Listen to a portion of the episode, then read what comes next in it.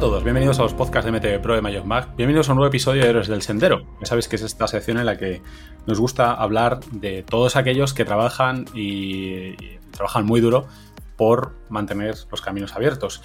En esta ocasión, sabéis que últimamente pues, hemos hablado con mucha gente de destinos y en esta ocasión nos toca movernos hacia la parte un poco, no sé si decir menos agradable de la parte de los héroes del sendero que tenemos en España, que es de aquellos que luchan para evitar las prohibiciones. Digo que es desagradable por el tema, pero también es agradable encontrar gente, como es el caso de nuestro invitado de hoy, que está luchando duramente para mantener el ciclismo de montaña en un área tan importante y tan significativa y que forma también parte un poco de la historia de nuestro deporte, como es la zona de Collserola.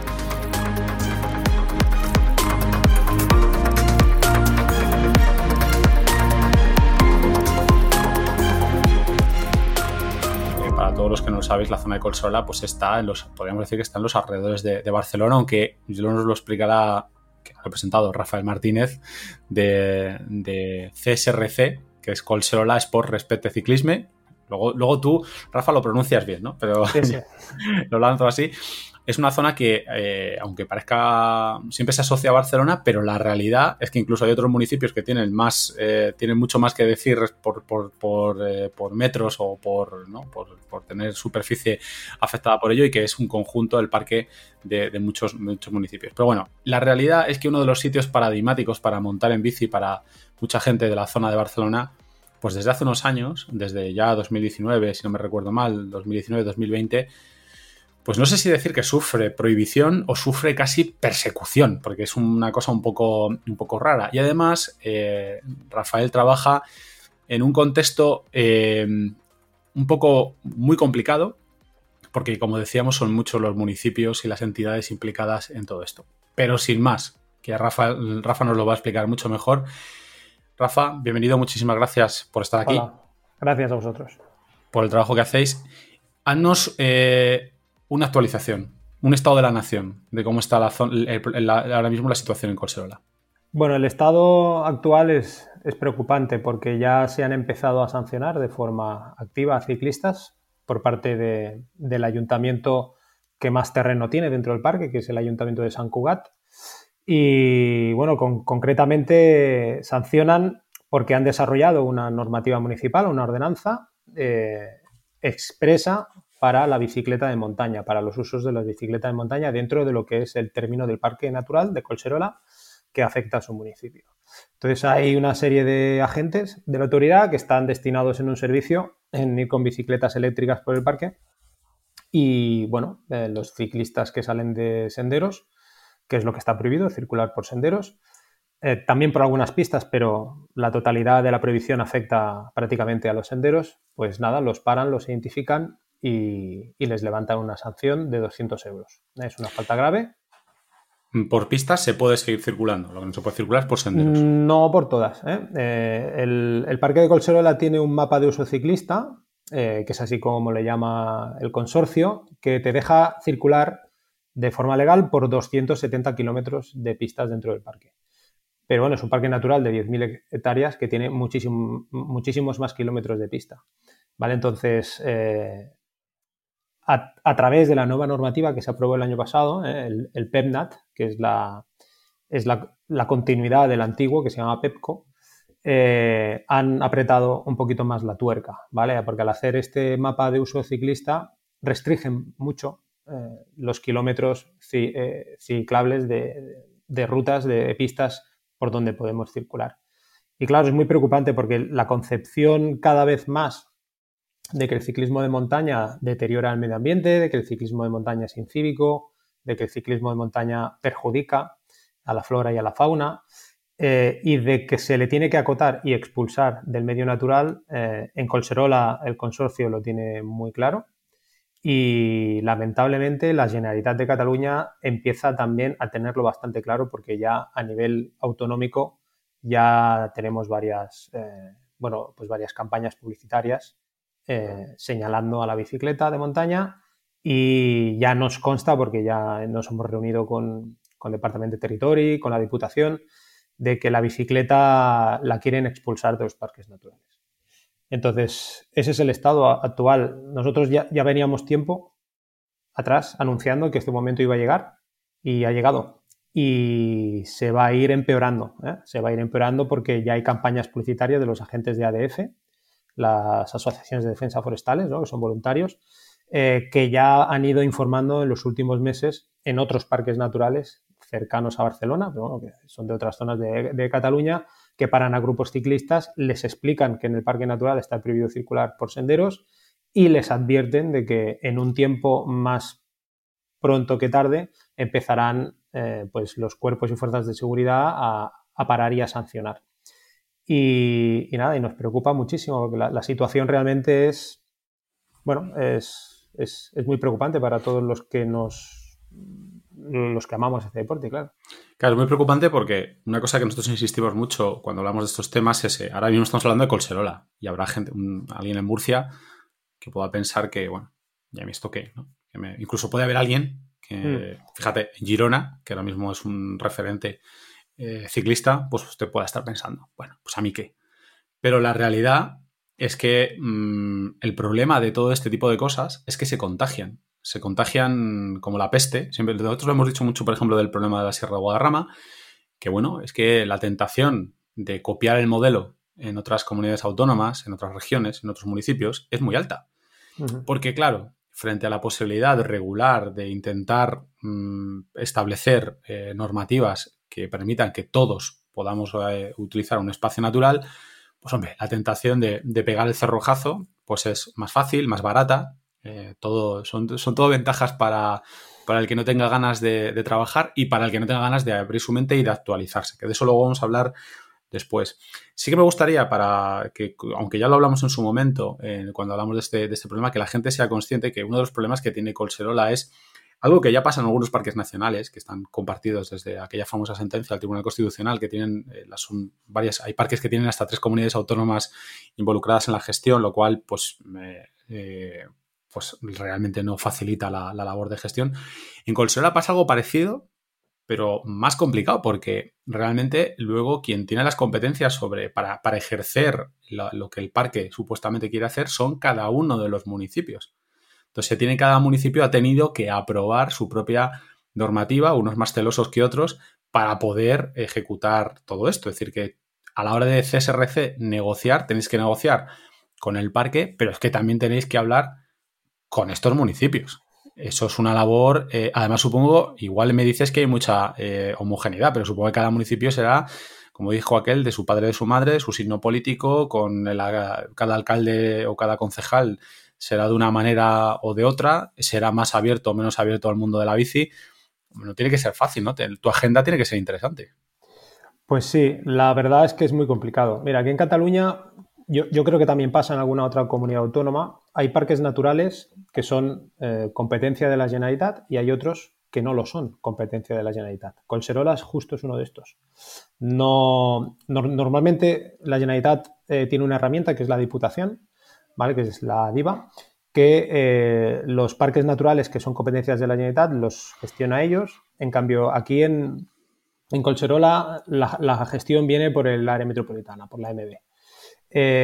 Y como dices, cada municipio tiene un porcentaje del terreno y son los competentes para desarrollar el marco normativo que dentro del PEPNAT este que he comentado antes, son los competentes para desarrollarlo y para llevar a las sanciones dentro de su territorio. Entonces, aquí sí, yo tengo una agenda complicada porque, claro, los cambios municipales de gobierno que se producen cada 4 años o alguna vez menos, ¿no? Los intereses políticos de cada pequeño grupo político son muy variopintos. Entonces, nos encontramos que hay ayuntamientos que nos abren las puertas a hablar, al menos a hablar, ¿eh?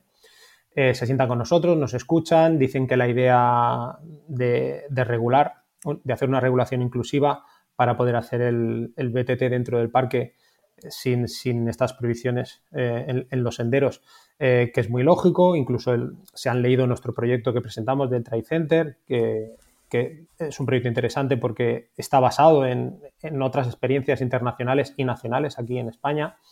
Pero luego te dicen que ellos se han comprometido políticamente con el Consorcio del Parque Natural para desarrollar una serie de ordenanzas en la línea política que lleva el parque, de ultraconservarlo.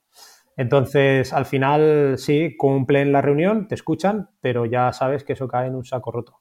Y es muy difícil. Llevamos desde el 2018, hemos hablado con todos los alcaldes, con todos, con varios regidores, y encuentran lógica nuestra propuesta, pero es que delante hay un monstruo. Y ese monstruo es el consorcio del Parque Natural y todo lo que le rodea. Entonces es muy difícil. Y cuando picamos a la puerta de la Generalitat, del Departamento de Territori, nos dicen un poco que, claro, que es que Collserola no es su competencia. Si fuera otro parque natural, como por ejemplo el Montseny, ellos podrían actuar más, pero aquí entonces sacan un poco la pelota y te la devuelven y tú te quedas ahí un poco diciendo, bueno, realmente es que... El inicio de tu pregunta, esto es un problema nacional y el que no lo quiera ver es porque quizá pues desconoce un poco la norma. Esto parte de una norma del año 1995 del acceso motorizado al medio natural y ya saltan las alarmas cuando escuchas acceso motorizado. Es que en esa ley se equipara, se compara la bicicleta con las motos y los quads. Claro, eso es un error de base. Es una ley muy antigua del 95 y desde entonces que no se ha actualizado. No hay una normativa específica para el uso y el acceso a la montaña con bicicleta. Y nosotros una de las cosas que llevamos tiempo reclamando es que hay que ponerse manos al asunto y desarrollar una normativa que ampare el ciclismo BTT, porque el ciclismo BTT en su ADN lleva la protección del medio natural. Contra mejor esté el medio natural, más vas a disfrutar y ningún biker quiere destrozar el medio natural. Ni ningún deportista, ni los que hacen trail running, ni los que van a caminar, ni ninguno. Entonces, hay concepciones equivocadas. Hablan de la erosión, que la erosión al fin y al cabo se solventa con un mantenimiento de trails, una política de conservación de los trails, con dinero, ¿vale? Muchas veces... Nosotros, es uno de los grandes problemas. Es uno de los grandes problemas. Nosotros al Departamento de Territori se lo hemos dicho, que se llenan la boca de que hay que conservar el medio natural, pero luego tenemos unos parques naturales en Cataluña fantásticos, pero que están infrafinanciados. Y claro, los propios consorcios gestores se ven con muchas dificultades para poder conservar los parques naturales, porque hace falta mano de obra. Al fin y al cabo, para hacer una gestión forestal correcta, para proteger el medio ambiente, especies de fauna, de flora. Entonces, al final, ¿por dónde han tirado los consorcios de los parques naturales? Por lo más fácil, que es prohibir. Sí, Rafa, justo es una cosa que llama mucho la atención porque España es uno de los países europeos y del mundo con más espacios naturales.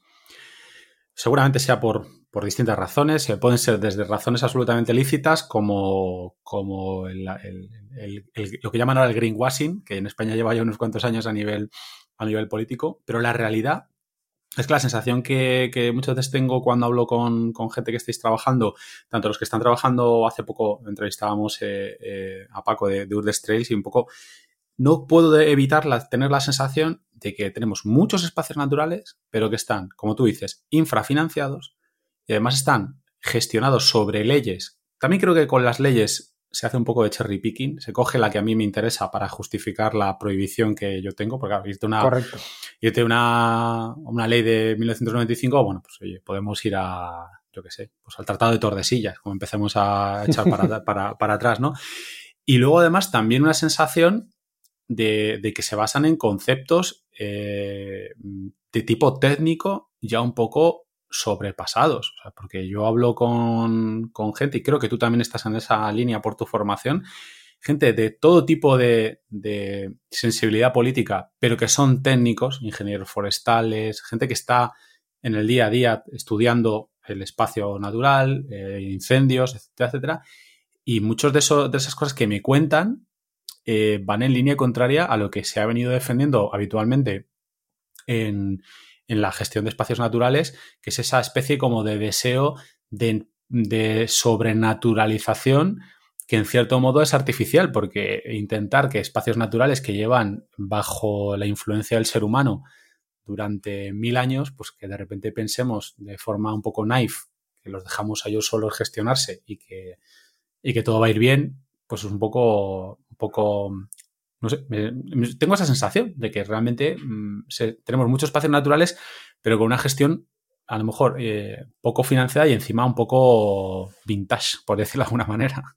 Sí, mira, yo he tenido el placer de hablar, yo soy ingeniero y he tenido el placer de hablar con algunos técnicos de algunos parques naturales, ¿vale? De la Sierra de Lobac y de Collserola. Cuando hablas con los técnicos, son funcionarios, coincidimos plenamente en cómo tiene que ser la gestión forestal. No hay dudas. El problema es cuando esta gestión forestal pasa a la estancia superior.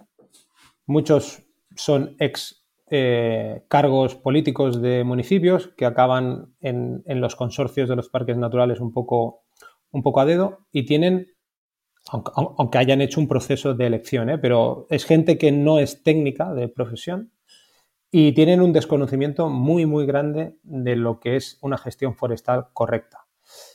Y luego se suma los intereses y los puntos de vista de sectores ultraecologistas que tienen una visión de la naturaleza muy arcaica, muy antigua.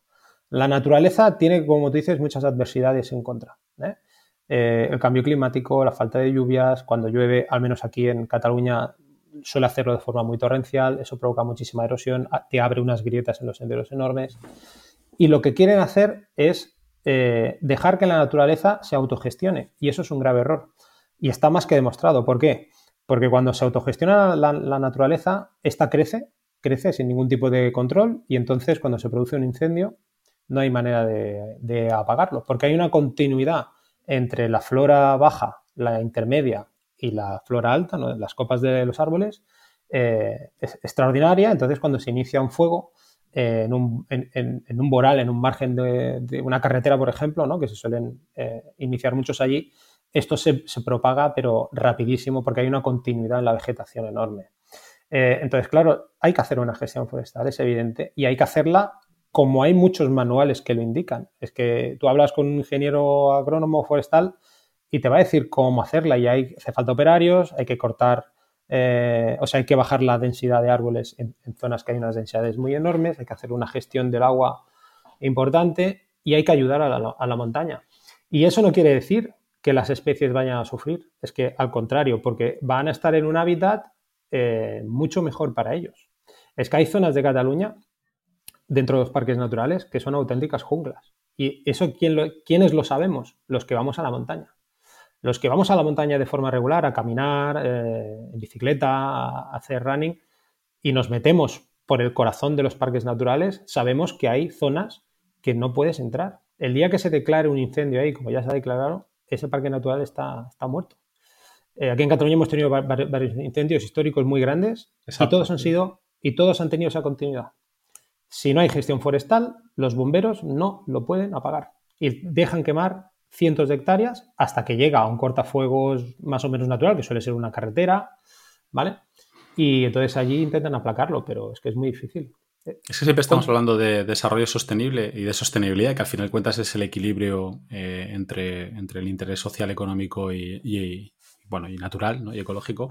Y siempre se habla de que esa palabra sostenibilidad se ha manipulado y se ha convertido casi en una etiqueta de marketing, pero se ha convertido en una etiqueta de marketing por los dos extremos. O sea, realmente se ha convertido, por respecto a la gente que pone la palabra sostenibilidad a cualquier cosa que se quiera vender actualmente, y por otro lado también por parte de la gente más radical del ecologismo, que si supuestamente tiene que ser un triángulo compensado y equilátero, pues realmente muchas veces se olvidan de lo social, se olvidan de lo económico, y los espacios naturales que tengan un cierto uso por parte de la gente controlado, como lo queramos, es positivo para esos espacios. Es algo que es necesario. Les aporta valor y, en fin, yo también una cosa que me ha llamado la atención, también lo que me has comentado, y ya centrándonos en ese punto de vista un poco, creo, un poco arcaico por parte de la gente que está gestionando este tema en Collserola, es que hablar de temas de erosión y tal, es que suena. Yo cuando estaba en IMBA,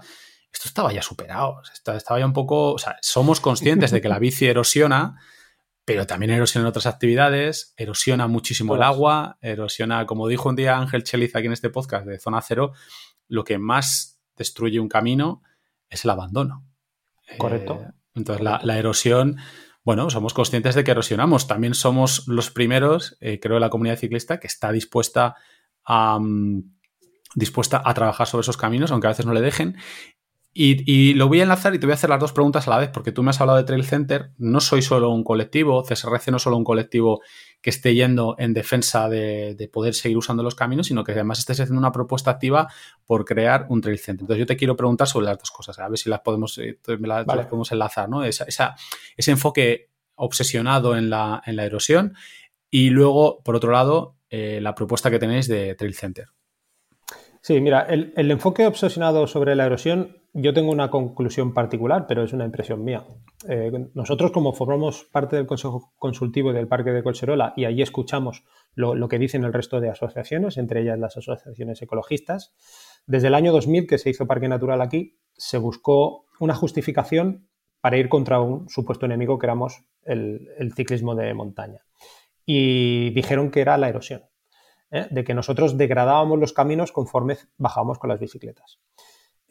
Por suerte, hay en Bélgica, en Inglaterra, en Canadá, hay estudios de científicos que han demostrado que la bicicleta no ejerce un impacto ecológico superior a otras actividades deportivas. Y sin ir más lejos, nosotros mismos, que tenemos, aparte de yo ser ingeniero, tenemos algunos otros compañeros que también somos técnicos, hicimos un pequeño estudio comparativo entre la huella que deja una zapatilla, es decir, la huella ecológica que deja una zapatilla de una persona caminando, de una persona corriendo, y la huella que deja un neumático de bicicleta cuando estamos bajando por un sendero. En el 98-95% de un sendero, la bicicleta erosiona menos que una persona corriendo y caminando. En factor de orden, ¿vale? Es prácticamente lo mismo, pero erosiona un poquito más una zapatilla porque tiene más superficie de contacto, porque es un movimiento tipo martillo. En cambio, en cada pisada se carga todo el peso del runner. En cambio, en una bicicleta no. Es un movimiento mucho más lineal, ¿vale? La superficie de contacto es más pequeña y donde se produce la erosión es en aquellos puntos de frenada agresiva, ¿vale? Entonces, bueno, se produce una erosión en todas las actividades deportivas, cierto. Que por esto permíteme, perdona, que te corte. Precisamente este tema es un tema del que el mundo de la bici es consciente, tan consciente que en los cursos de trail building se insiste en hacer caminos y senderos que, por ejemplo, antes de una curva cerrada, pues se hagan elementos, obstáculos, o sea, se añada una curva antes o lo que sea para evitar que el ciclista llegue muy rápido a la curva y entonces se produzca una frenada. El mundo ciclista, o sea, el mundo del trail building, es consciente de ello y pone soluciones y pone, cuando le dejan, pone las herramientas para mitigar estos efectos. Perdona que te haya cortado, pero... No, claro. Y entonces, con una buena gestión de esos senderos, ¿vale? Se puede mitigar el efecto de la erosión de un usuario de deporte. Ya no solo hablo de bicicleta, de cualquier tipo de deporte que se haga, se puede casi eliminar. Pero luego tenemos el real factor que provoca la erosión. Y gracias a nuestros esfuerzos y nuestra insistencia hemos conseguido demostrar dentro del Consejo Consultivo que la erosión la produce el agua. La erosión en su gran medida. Pero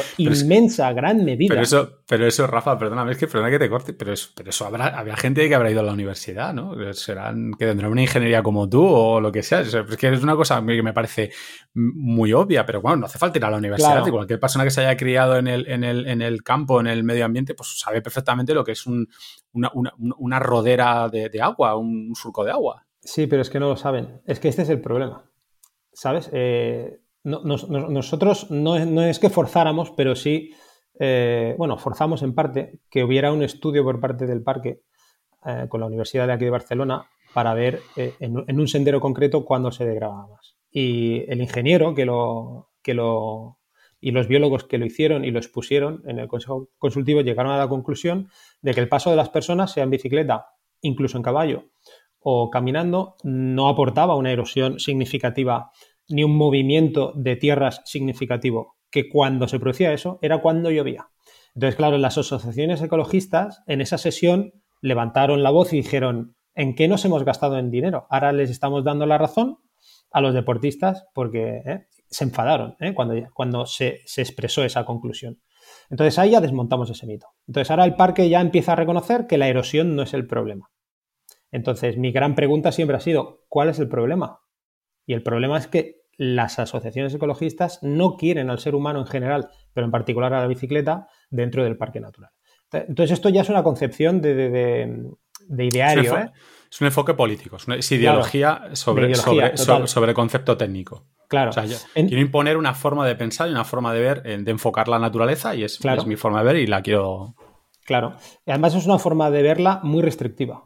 Es el ser humano, no, según ellos, no pertenece a la naturaleza, cosa que para mí es falsa. Pues nosotros no dejamos de ser animales, un poco más inteligentes o menos, depende, se mire. Unos más que otros. Unos más que otros, pero no, necesitamos el contacto con la naturaleza para poder vivir.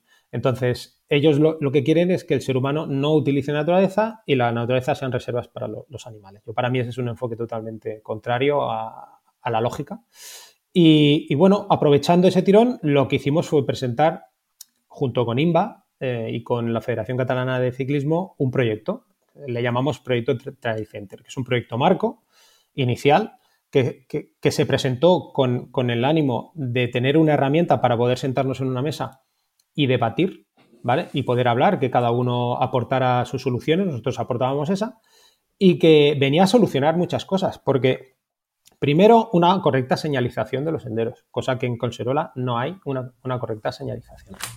Un estudio de todos los senderos que hay en Collserola, ver qué senderos son senderos históricos, que le llamamos nosotros, que son senderos que llevan muchísimos años, que son previos a la existencia del BTT dentro del parque, que se utilizaban para transportar mercancías de los pueblos a Barcelona, ¿vale?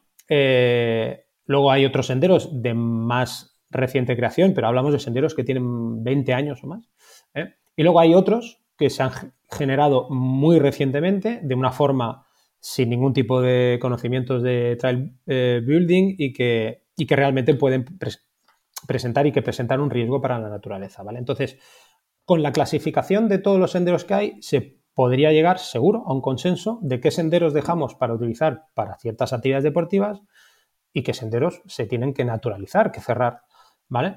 En Collserola hay muchísimos senderos. O sea, tú te metes en la herramienta Trailforks, que la gestionamos desde la asociación aquí en Collserola, y hay muchísimos, ¿vale? O sea, que no habría un problema realmente para poder estudiarlos y ver cuáles son los mejores. O sea, que no tenéis una propuesta maximalista. O sea, estáis dispuestos a negociar abiertamente y ver qué caminos efectivamente no tiene sentido mantener claro, abiertos. Es que dentro, o sea, no tenemos que perder el prisma, y esto nosotros a veces hablando con el colectivo hemos tenido algún debate, que estamos en un parque natural. En un parque natural, si hay un 100% de senderos, tendremos que renunciar a algunos. Es que eso es evidente. ¿Vale? Pero claro, es que ahora mismo están prohibidos todos. Si todos están prohibidos, pues hay mucha gente que va a la máxima. Si todo está prohibido, todo está permitido. Entonces, porque recordemos, Rafa, perdona, que estamos, vuelvo al minuto 5 de esta conversación, estamos ya en un momento de multas. No estamos en este momento que pasa en muchas zonas de van a prohibir, está prohibido, pero... No, aquí estamos ya a sablazo. No, sí, sí. O sea... sí, ahora estamos ya en un momento de multas. Ya hemos hablado con varios alcaldes.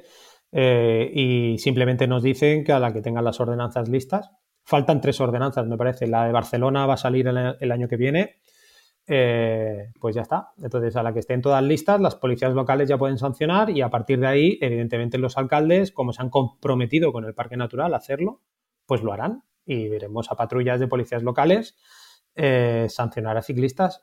En el próximo año, próximos 2 años, vamos a tener episodios de sanción generalizados en Collserola, seguro. Vamos, me juego contigo un almuerzo, que seguro. Pero es que aparte de eso, el propio parque, en el último consejo consultivo, ya nos verbalizó que están intentando hacer un convenio con Mossos d'Esquadra, que es la policía competente aquí en Cataluña, y con los agentes forestales de la Generalitat, para que tengan competencias para poder sancionar dentro del parque. O sea, ya es... bien, o sea, ya no siquiera las policías locales, extendemos, y con un poco de suerte el Ejército de Tierra, la Europol, y la CIA, si es necesario. ¿Qué para es lo que pasa? Las policías locales, la de Barcelona, tiene muchísimos agentes, ¿vale? Puede dedicar, de hecho ya tiene una unidad específica de montaña con bastantes agentes y muchos recursos materiales, es decir, tiene motos eléctricas, tiene quads, tiene todoterrenos, ¿vale? Luego está la policía de San Cugat, que tiene, creo que es un binomio, que son 2 o 4 agentes, no nos quedó muy claro en la reunión, pero sí que tiene un grupito, ¿vale? Y el resto de policías locales, claro, son ayuntamientos más pequeños que no llegan todavía de momento a poder tener una unidad específica. Entonces aquí, ¿quién viene a la salvaguarda para garantizar pues estas sanciones o estas campañas de búsqueda de captura, pues los Mossos d'Esquadra, que son muchos agentes, y los agentes rurales que están, es un cuerpo que se está incrementando, que la Generalitat ha apostado por incrementarlo. Entonces, a la que hayan 2, 3, 4 binomios, es decir, unos 12 agentes con sus todoterrenos o sus motos para poder ir por el parque circulando, pues evidentemente empezarán a sancionar. Y es que eso está aquí ya, ¿eh? Eso es una realidad, no, en estas fases en la que nos encontramos. Oye, de lo que has comentado antes, igual no es muy importante, pero me llamó la atención que tenéis en Cataluña, esto confieso que no lo sabía, que son una asociación de defensas forestales, me llaman los ADFs. Sí, los ADFs son grupos de voluntarios, ¿vale? Que sus jefes, los mandos, sí que son ya plantilla de la Generalitat, digamos. Pero luego tiene un grupo de voluntarios que son personas que viven cerca de las bases de los ADFs y que ayudan cuando hay que hacer algún tipo de gestión forestal o algún tipo de cosa en la montaña, ¿vale? Por ejemplo, en muchas carreras o en muchas competiciones que organizan clubes en zonas boscosas, pues los ADFs ayudan a señalizar, ayudan un poco a controlar el flujo de la gente, ¿vale? Si hay algún incendio, pues los ADFs suelen estar por allí. Y ahora, sorprendentemente, han hecho campañas de sensibilización en Sierra Marina y en la Serralada de litoral, que es la que hay de Barcelona hacia Girona, digamos, por el litoral, por la costa. Y ya hay varios grupos de bikers que nos han reportado en redes sociales que están muy preocupados porque hay varios fines de semana donde se han encontrado, saliendo de un sendero, pues una pareja de ADFs que no tienen ningún tipo de autoridad los ADFs, pero bueno, informan, te van con su uniforme y te paran y te dicen, oye, que sepas que ir por sendero, que está prohibido y que dentro de poco las policías locales o los rurales... ¿Con uniforme y todo? Sí, van con uniforme. Uh-huh. Sí, me llama la atención. Te confieso que no sé cómo, o sea, me cuesta hacerme una opinión sobre ese tema, ¿no? Que por un lado yo que particularmente el voluntariado y el voluntariado medioambiental me parece una gran opción y tal, pero claro, por otro lado que se utilice este voluntariado para este tipo de cosas, pues también me llama la atención, la verdad, lo confieso. Sí, no, me quedo sin opinión porque me queda un poco en shock. Sí, pues imagínate nosotros, porque al fin y al cabo se están destinando, los ADFs, no, los voluntarios no le cuesta dinero a la Generalitat, pero sí se está destinando una cantidad grande de dinero público a campañas publicitarias contra la bicicleta, ¿vale? Ahora hace muy poco la Generalitat, por ejemplo, ha sacado ya varios vídeos donde sale un ciclista, que es un actor, ¿vale? Pero que dice, yo soy ciclista, me amo la montaña... Tengo que ir circular por aquellos sitios permitidos, ¿vale? Ya te está lanzando un mensaje implícito muy claro de que hay sitios por donde no puede ir. ¿Cuáles son esos sitios? Los senderos principalmente y luego algunas pistas que también sorprendentemente se prohíbe circular la bicicleta. No, bueno, y eso es dinero público y nosotros en lugar de destinarlo a eso, que lo inviertan en los parques naturales. Que les den más presupuesto a los parques naturales. Collserola, por ejemplo, hablando un poquito así de números, nada, una pincelada. Hay 7 millones de visitas anuales. De visitas no quiere decir de usuarios, ¿eh? Un usuario puede repetir varias veces. De visitas al parque natural para hacer uso de él, sea caminando, corriendo, en deporte, en caballo, en coche para ir a almorzar o merendar, ¿vale? Y el parque tiene 7 millones de presupuesto, 7 millones de euros, es decir, 1 euro por visita. El impacto que una visita tiene a lo largo de su recorrido en el parque, con 1 euro no se mitiga, no se reduce, no se puede contrarrestar. Entonces hace falta más dinero, evidentemente. Y este es el Parque Natural de Collserola, que es el que más dinero tiene destinado de todo Cataluña. Y es un parque relativamente pequeño, ¿eh? Son 10.000 hectáreas. Imagínate un parque natural como el del Alto Pirineo, que es muy grande, ¿eh? O el de la Sierra de Lobac, que también es muy grande y tiene mucho menos dinero. Entonces, claro, yo también entiendo que los parques naturales, los gestores, a la hora de gestionar, dicen, claro, si no tengo dinero, pues vamos a tirar por lo más fácil, que es prohibir, pero eso es un grave error. Yo, Rafa, ahí tengo mi opinión personal porque lo entiendo y no lo entiendo. Lo entiendo porque, o sea, entiendo el contexto, pero nunca lo dicen así, ¿sabes? Yo, en mi experiencia tradicionalmente con esto ha sido que eso se dice, pues luego de tapadillo, se le dice al otro, pero nadie... dice la verdad de las cosas, ¿no? Que es decir, bueno, pues que efectivamente sin dinero pues no queda otra nada más que prohibir, porque si no, claro, el debate entonces ya se convierte en un debate más complicado, ¿no? Eso a lo mejor que... A nosotros, en Petit Comité, no te voy a decir quién nos lo dijo, porque sería comprometerlo, ¿vale? Pero un cargo de un parque natural nos dijo, nosotros hacemos ciertas políticas porque los grupos ecologistas nos obligan mediante demandas constantes, contenciosos administrativos constantes, que nos cuesta dinero al parque.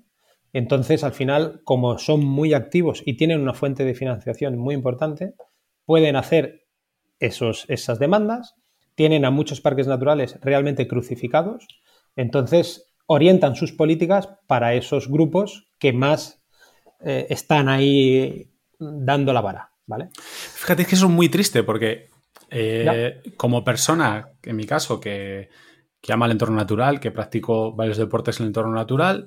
Mi tendencia mental, moral, es a apoyar a los grupos ecologistas, pero sin embargo no puedo evitar pensar también que el financiar o apoyar a esos grupos ecologistas va en contra del deporte que practico, pero que también no solo eso, porque podría ser una posición egoísta, sino que también va en contra de la gestión efectiva, racional y normal de los espacios naturales. Es decir, que tengo una sensación de que, joder, pues que a lo mejor estoy apoyando algo que va contra los espacios naturales. Muy contraintuitivo y es muy doloroso, pero también un poco la percepción que tengo cuando hablo con gente en la que pesa más la perspectiva técnica que otra, me da esa sensación y es muy triste. Porque deberíamos estar alineados. La teoría dice que deberíamos estar alineados. Montañeros, ciclistas, toda la gente que está en el espacio natural deberían estar alineados y yendo de la mano con este tipo de grupos. Pero... Hay algunas organizaciones de ecologistas que creen y en su fundamento lógico te hablan de lo que es la necesidad imperiosa y la única salida para conservar los parques naturales, que es la gestión forestal. Pero no son los mayoritarios. Los mayoritarios son aquellos que en su ideario quieren que la naturaleza se autogestione. Y yo no sé si es porque dentro no tienen ingenieros o no tienen biólogos, o simplemente porque lo desconocen. Pero es que es una lógica aplastante. La naturaleza tiene muchas agresiones y para minimizar esas agresiones hay que ayudarle. A que ella se regenere, claro, pero es que hay que ayudarle. No puede ser que en una hectárea haya un número enorme de árboles que tengan que competir entre ellos por un recurso hídrico cada vez, o sea, por el agua, cada vez menos abundante, que estos árboles se mueran, ¿vale? Y si se muere un 50% de los árboles que hay en una hectárea porque no les llega el agua para todos, estos acaban siendo, se pudren, se mueren y acaban siendo material combustible para los incendios. Entonces, la lógica misma de observación, sin ser ingeniero, de observación ya te dice que si hay 100 árboles en una zona y se te van a morir 50, esos 50, tálalos, porque los otros 50 aprovecharán el agua y crecerán más, porque tienen más luz, podrán hacer más fotosíntesis, etcétera, ¿vale? O sea, crecerán más y tendrás unos bosques mucho más fuertes y mucho más preparados para la falta de agua, que cada vez vamos a obtener más falta de agua. Entonces, esta falta de miras yo creo que tiene que ser porque no tienen ingenieros dentro de sus plantillas, o sea, de sus grupos, y que hablan desde un total desconocimiento de lo que es realmente, de los beneficios que aporta una gestión forestal. Oye, Rafa, has hablado de los contenciosos administrativos, pero se ve que también vosotros habéis tomado buena nota de este tipo de cosas y vosotros habéis lanzado también un contencioso administrativo. Explícanos un poco sobre eso, porque parece que es algo que no imaginábamos, yo al menos cuando empezamos con todo esto, me acuerdo en IMBA hace muchos años, era algo muy lejano, ¿no? Algo como de demandar o arrancar un pleito contra la administración, algo que no pasaba por la cabeza, pero ahora lo estamos viendo más. Lo vimos en su momento en la Sierra de Guadarrama y ahora vosotros también habéis optado por esa vía. Bueno, es que ha sido la última ratio que teníamos. Nosotros, después de ver que las reuniones eran por llenar un poco el cupo de reuniones, que no por tenernos allí. Porque vosotros sí estáis en el Consejo Consultivo del Parque. Sí. Eso es que es una cosa que siempre se ha demandado por parte de los colectivos, que nunca hemos tenido una gran representación. Pero vosotros sí lo habéis conseguido. Es que eso es otra cosa. O sea, el colectivo ciclista está infrarrepresentado. Las federaciones tanto la nacional como las autonómicas se encargan más por los competidores, por los que compiten, es su fuente de ingresos, las federativas, ¿no? Pero ¿quién defiende al BTT de aficionados? A los que llevamos desde los 5 años encima de una bicicleta y no competimos, pero nuestro día a día es la bicicleta, o los aficionados nuevos, ¿quién los defiende? ¿Vale? Entonces, dentro de los consejos consultivos nunca ha habido nadie que explicara qué es el BTT, qué cosas aporta el BTT, qué ADN tiene el BTT, la concepción de la naturaleza que tenemos el BTT. Entonces, vimos necesario, cuando nos constituimos rápidamente lo sabíamos, que teníamos que estar sí o sí dentro del parque para dar nuestra opinión. El parque nos lo ha agradecido en los consejos consultivos de viva voz, y las propias asociaciones también han ido cambiando un poquito, les cuesta mucho, pero cambian un poquito la visión que tenían de lo que es el ciclismo, ¿vale? Entonces, pero estando ahí dentro del Consejo Consultivo nos hemos dado cuenta de que sí, tú puedes ahí hablar, puedes decir lo tuyo, pero que es que no te hacen caso, que da igual, que ellos quieren que tú te vayas. Entonces, la última ratio que nos quedó era dar un golpe encima de la mesa mediante un contencioso administrativo a la normativa del parque. Y además lo hicimos convencidos, porque cuando nos leímos la normativa, que tiene muchísimas hojas y es tediosa de leer, nos dimos cuenta que es un texto muy abierto, y los que tenemos alguna experiencia con la administración a nivel de textos abiertos son muy peligrosos, porque cuando un texto uh-huh. es muy interpretativo, significa, o sea, tiene un peligro, y es que el dirigente que vaya a desarrollar y a aplicar esa normativa, dependiendo sus ideales y lo estricto que lo quiera aplicar, tiene un margen muy grande para hacerlo. Cuando las cosas están muy detalladas, no tienes casi margen de movimiento. Ahora, cuando las cosas son muy interpretativas, tu margen prácticamente es infinito. Es decir, que se podría retorcer mucho la tuerca por parte de si hay algún gerente del consistorio que quisiera realmente apretar ya no solo hacia el ciclismo, que poco más se le puede apretar, porque ya una vez te prohíben, poco más te puede apretar, pero contra otras actividades deportivas. Es que el propio PEPNAT está abierto a expulsar a la gente que camina. Que solo se puede acceder dentro pidiendo permisos, que la gente tiene que ir al extrarradio del parque, que se tienen que generar unas infraestructuras, bueno, para que el centro del parque, el 80% del parque, esté sin visitas humanas y que los animales sean como una reserva. Entonces, bueno, nos vimos obligados a presentar un contencioso administrativo, contactamos con IMBA para ver, porque no sabéis muy bien cómo hacernos, lo hicimos a través de Montaña Legal. Son unos expertos magníficos en este tema, y además es gente que quiere la naturaleza, porque hablando con ellos nos hemos dado cuenta de que realmente es un bufete de abogados que quiere preservar la naturaleza, ¿eh? O sea, que tiene en su ADN recurrir uh-huh. este tipo de cosas, pero siempre con el objetivo de que la naturaleza hay que preservarla. Entonces, ahora esto está judicializado, nos está costando un dinero importante. Nosotros somos una asociación sin ánimo de lucro y no tenemos fondos. Aquí nadie gana nada, somos voluntarios. Entonces, bueno, intentamos recaudar fondos para poder sufragar los gastos. Hemos recaudado parte, pero aún nos falta un poquito, porque, claro, es previsible. Como te he dicho antes, aquí se está luchando contra Goliat, ¿eh? Y nosotros somos muy chiquititos, y el colectivo en sí no está bien representado como debería estar por otras entidades más. Por ejemplo, por la federación, ¿no? Tendría que dar un pasito más, aunque nos ayuda, pero tendría que dar un pasito más. Entonces, en caso de que quedáramos condenados, o sea, que perdiéramos el contencioso administrativo, podríamos estar condenados a costas. Y las costas, pues, son de 3.000 a 6.000 euros aquí en Barcelona. Y, bueno, pues estamos intentando idear cómo poder conseguir ese capital en caso de que quedemos condenados. Pero nosotros hemos recurrido la totalidad del PEPNAT, de la normativa, porque es la forma de hacer el contencioso, aunque hemos pedido al tribunal, bueno, al Tribunal Superior de Justicia de Cataluña, que inhabilite al menos la parte referente a las bicicletas, ¿vale? Que lo inhabilite temporalmente y que sea con una resolución judicial que obligue al parque a sentarse. Ya veremos a ver si esto hay una resolución judicial a favor o no. De momento estamos en la fase de aportación de pruebas. Se nos han aceptado, por suerte, todas las pruebas que hemos presentado. Hemos presentado unos 16 documentos que avalan nuestras tesis de que el ciclismo no es perjudicial para la naturaleza y que hay otras formas de regularlo, ¿vale? Pero sorprendentemente, y esto es que lo recibimos la semana pasada, ¿vale? Dentro del PEPNAT se hablan de ciertas cosas, ¿eh? Para justificar ellos la prohibición y las restricciones, hablan de ciertas reuniones que han tenido con el colectivo ciclista, lo cual nos sorprendió mucho, porque cuando nos leímos el texto, ellos hablan de reuniones con el colectivo ciclista en una mesa en la cual habían 8 personas que eran aficionados a la bicicleta, que no representaban, no iban en nombre ni de su club, que aun, si van en nombre de un club, mira, pues es un club muy mayoritario, podrían representar a un número, pero no, es que hablaban a nombre particular.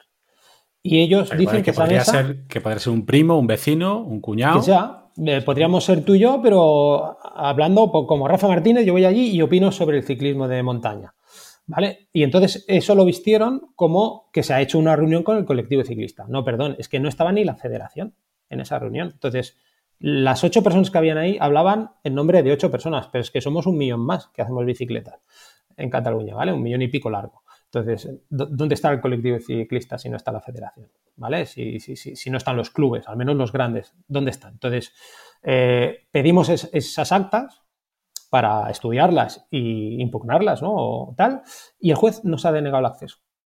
Ahora lo vamos a recurrir porque nos choca mucho que nos haya denegado. Pero esto también se suma un poco a que, como estamos luchando contra un Goliat, a veces, incluso desde los estamentos judiciales, son conscientes, ¿eh?, de que si se paraliza una normativa como la del PEPNAT, la derrota del... Y no quiero decir así porque es una derrota... Hablar de derrota no me gusta, pero el golpe para el parque natural es importante. Porque es para el parque natural, para el sistema, ¿no? Como concepto. Para el sistema también es importante, ¿vale? Entonces, yo creo que los jueces también son conscientes de que, ojo, si paralizamos una normativa así, el parque se queda desnudo. Pero es que nosotros se lo hemos dicho al consorcio. Es que la solución para no dejar el parque desnudo es hablar. Es hacer una mesa de negociación donde estén los ecologistas, donde estén los cazadores, donde estemos el colectivo de ciclistas, si hay un colectivo de runners también, hay otros deportes, vecinos, asociaciones de vecinos, que lo hay, ¿no?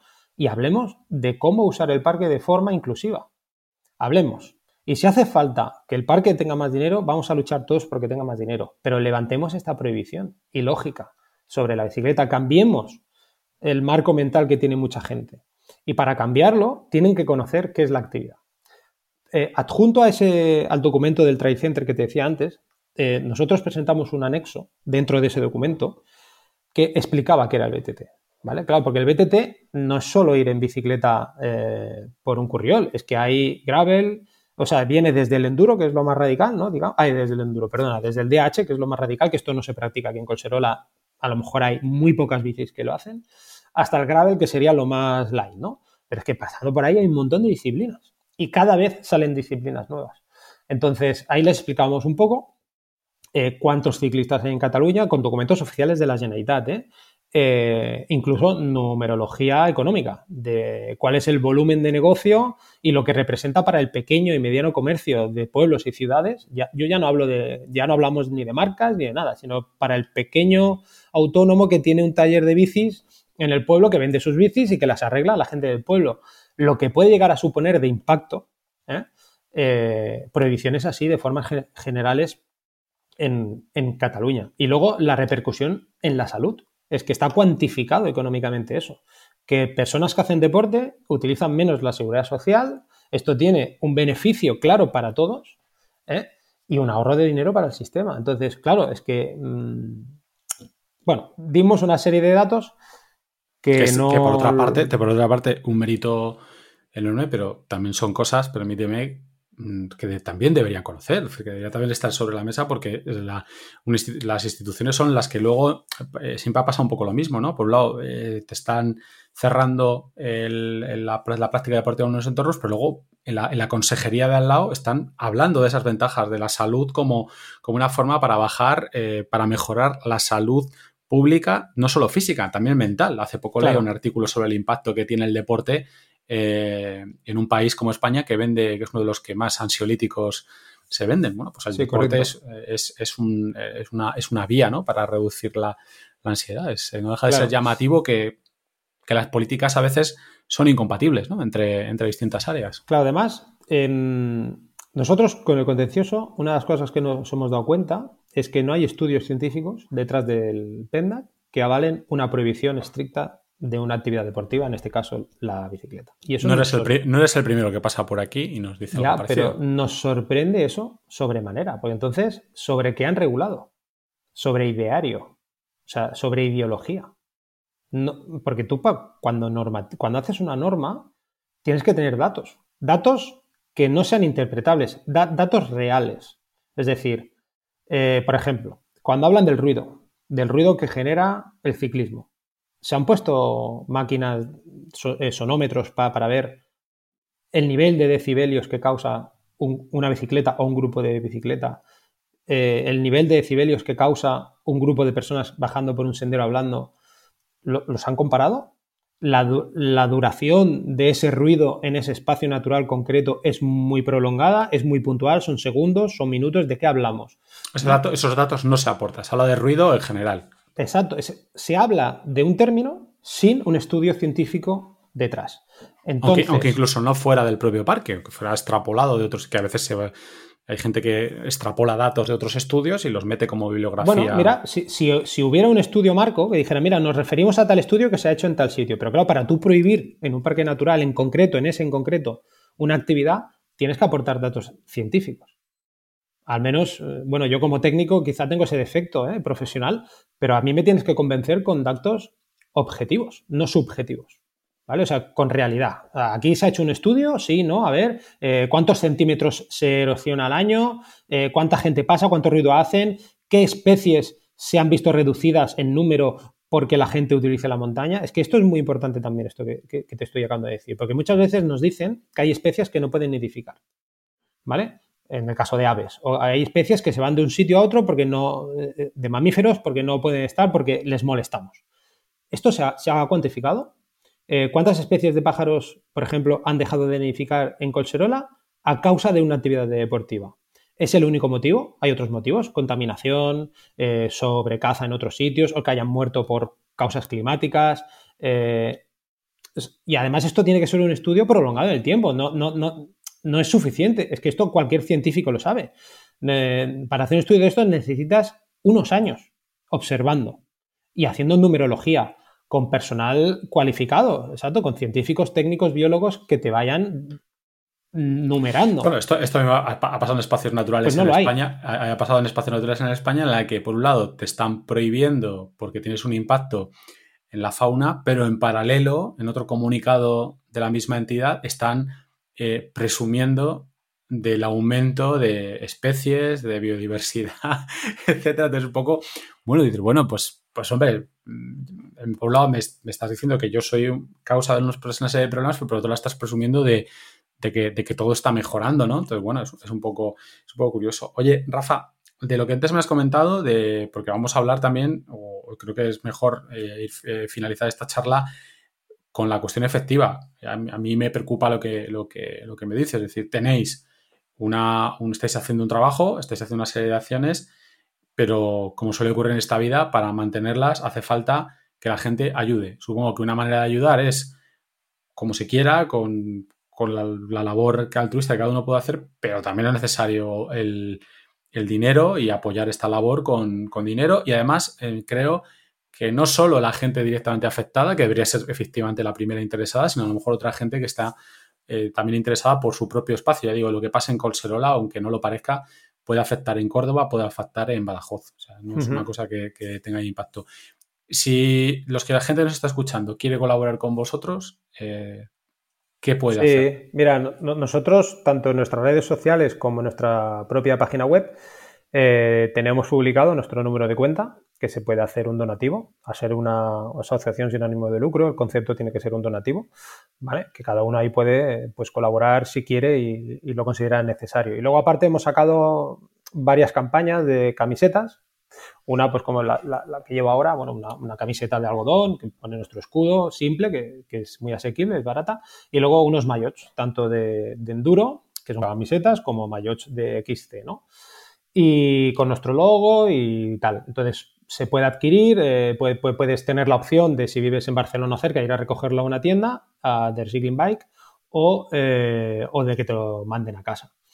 Y pues lo hemos lanzado por esta necesidad que tenemos, porque después de llamar a varias puertas a ciertos colectivos que considerábamos que estaban interesados, como podría ser el Gremi de Botigués o especializado de bicicleta o así, pues no hay una concienciación, porque el lobo parece que no viene, ¿no? Y no acaban de calcular la afectación que les puede llegar eso a tener y nos ha costado. Sí que es cierto que hicimos un crowdfunding fantástico y hubo mucha gente que nos ayudó y yo personalmente les doy las gracias porque esto nos ha ayudado a tirar con gastos que tiene la asociación, claro, de desplazamiento, de mantenimiento de las redes sociales, porque esto cuesta dinero. Y si quieres llegar a la gente y llegar a los políticos sobre todo para que te escuchen, pues hace falta invertir en desplazamiento. Esto es fundamental que la gente que nos escucháis lo entendáis. El voluntariado está muy guay, es algo que es como ha tirado muchas veces la sociedad civil en nuestro país, pero si vemos los ejemplos de por ahí fuera, todos los ejemplos de éxito son asociaciones bien financiadas, bien soportadas por una comunidad, claro, por gente, y de hecho en España, pues fíjate, hablábamos antes, muchas de esas asociaciones son las ecologistas, ¿no? Que tienen mucho soporte financiero porque han conseguido transmitir bien lo que quieren hacer y han conseguido el soporte de mucha gente, pero ya digo, fuera, pues ves asociaciones que se dedican a algo parecido a lo que estáis haciendo vosotros, pues se basan en que la gente colabora, tienen financiación de todo tipo, público, privada, de todo tipo, y bueno, pues consiguen, es la manera, o sea, tener una plantilla, poder cubrir unos gastos, es esencial. Claro, si no, no va a haber resultados. Aquí, por ejemplo, hacemos una campaña de limpieza, ¿vale? Que hemos hecho varias. Y claro, después si tienes que comprar tus bolsas de basura, tus EPIs, ¿no? Tus guantes, tus mascarillas, tus tijeras de podar o bastones para recoger la porquería del suelo. Luego eso lo tienes que trasladar a un sitio, ya tienes que tener un vehículo, cargarlo, una gasolina. Claro, todo eso al final, si lo pones de tu bolsillo, pues una la vas a hacer, dos quizá también, pero si vas a hacer varias es que no llegas, porque cada uno tenemos nuestra vida y nuestros gastos. Entonces, la asociación debe disponer de un cierto capital para poder hacer, o si queremos hacer una campaña publicitaria, que es la forma más efectiva de sacarle los colores a los políticos y que se empiecen a ver que detrás de este problema hay una intención de voto, que es cómo se mueven, ¿eh? Entonces, claro, con campañas publicitarias eso hay que pagarlo y eso, de momento no tenemos acceso económico a eso porque eso ya lo hemos sondeado, pero eso vale un capital que no tenemos y que nos, bueno, no creemos que lo podamos llegar a tener. Pero si lo tuviéramos sería genial porque poder ir a un medio generalista con un anuncio donde un político se viera reflejado ahí y dijera, hostia, a lo mejor a esta gente hay que escucharle porque tiene una propuesta coherente y estamos haciendo algo mal. Y cuidado que si no en las locales, en las elecciones locales va a dejar de votarme gente porque no lo llevo en mi programa electoral. Entonces, haciendo esta presión es como se consiguen, o creemos nosotros, es como se consiguen los cambios reales, ¿eh? Porque al final los políticos son los que legislan. Y si te ven a ti y saben y conocen de tu problema, entonces si legislan de forma abierta, el problema se solucionará. Ahora, si no, si somos incapaces de llegar a ellos por falta de presupuesto, esto tiene un futuro muy negro. Os dejamos la descripción, enlace a todo esto que nos está contando Rafa para que podáis colaborar. Nosotros os invitamos a hacerlo, a tenerlo muy en cuenta, insisto, sobre todo, de verdad, en todo tipo de causas que vemos o de iniciativas que si estás en Barcelona o en San Cugat o en la zona de Collserola, pues tienes un argumento extra, pero si estás en otro sitio, pues también colaborar con esta iniciativa. También darla a conocer entre el colectivo y que todos seamos conscientes de que no está todo hecho. Son muchos los ciclistas que asumen que nuestro deporte, porque somos muy naif los ciclistas de montaña, porque pensamos que estamos haciendo un deporte maravilloso, que es la realidad. Pero muchas veces cuando te encuentras todavía a gente que dice, oye, que el ciclismo está prohibido aquí o allí, o va a ser prohibido en la zona en la que tú montas, te miran con los ojos como platos y no puede ser, si estoy montando en bici, como si estuviera, pues, sí, bueno, pero es que hay gente que considera que no es una actividad incompatible con el espacio natural. Rafa, muchísimas gracias por el trabajo que hacéis. A vosotros. Muchísimas gracias por la labor que realizáis. Y esta es tu casa. Cualquier cosa que queráis comunicarnos, cualquier noticia a la que necesitéis que demos altavoz, pues MTB Pro y Héroes del Sendero están a vuestra disposición. Pues muy bien, muchas gracias por la oportunidad de explicarnos. A vosotros. Como siempre. Y a todos los demás, ya sabéis, podcast bueno, ya cada vez más podcast, todas las noticias en mtbpro.es y mayonmag.com y vídeos en YouTube casi todas las semanas. Así que nos vemos en el próximo episodio de los podcasts de MTB Pro y Mayog, y sobre todo nos vemos en el próximo episodio de Héroes del Sendero. Gracias a todos.